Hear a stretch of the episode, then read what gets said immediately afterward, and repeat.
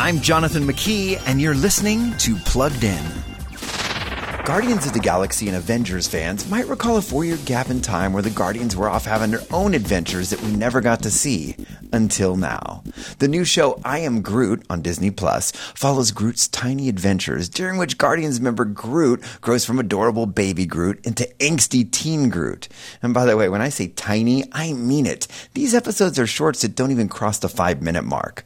Given these vignettes' brevity, we don't have time to see any big heroics or hear any good morals, but that also means the content issues are few and far between.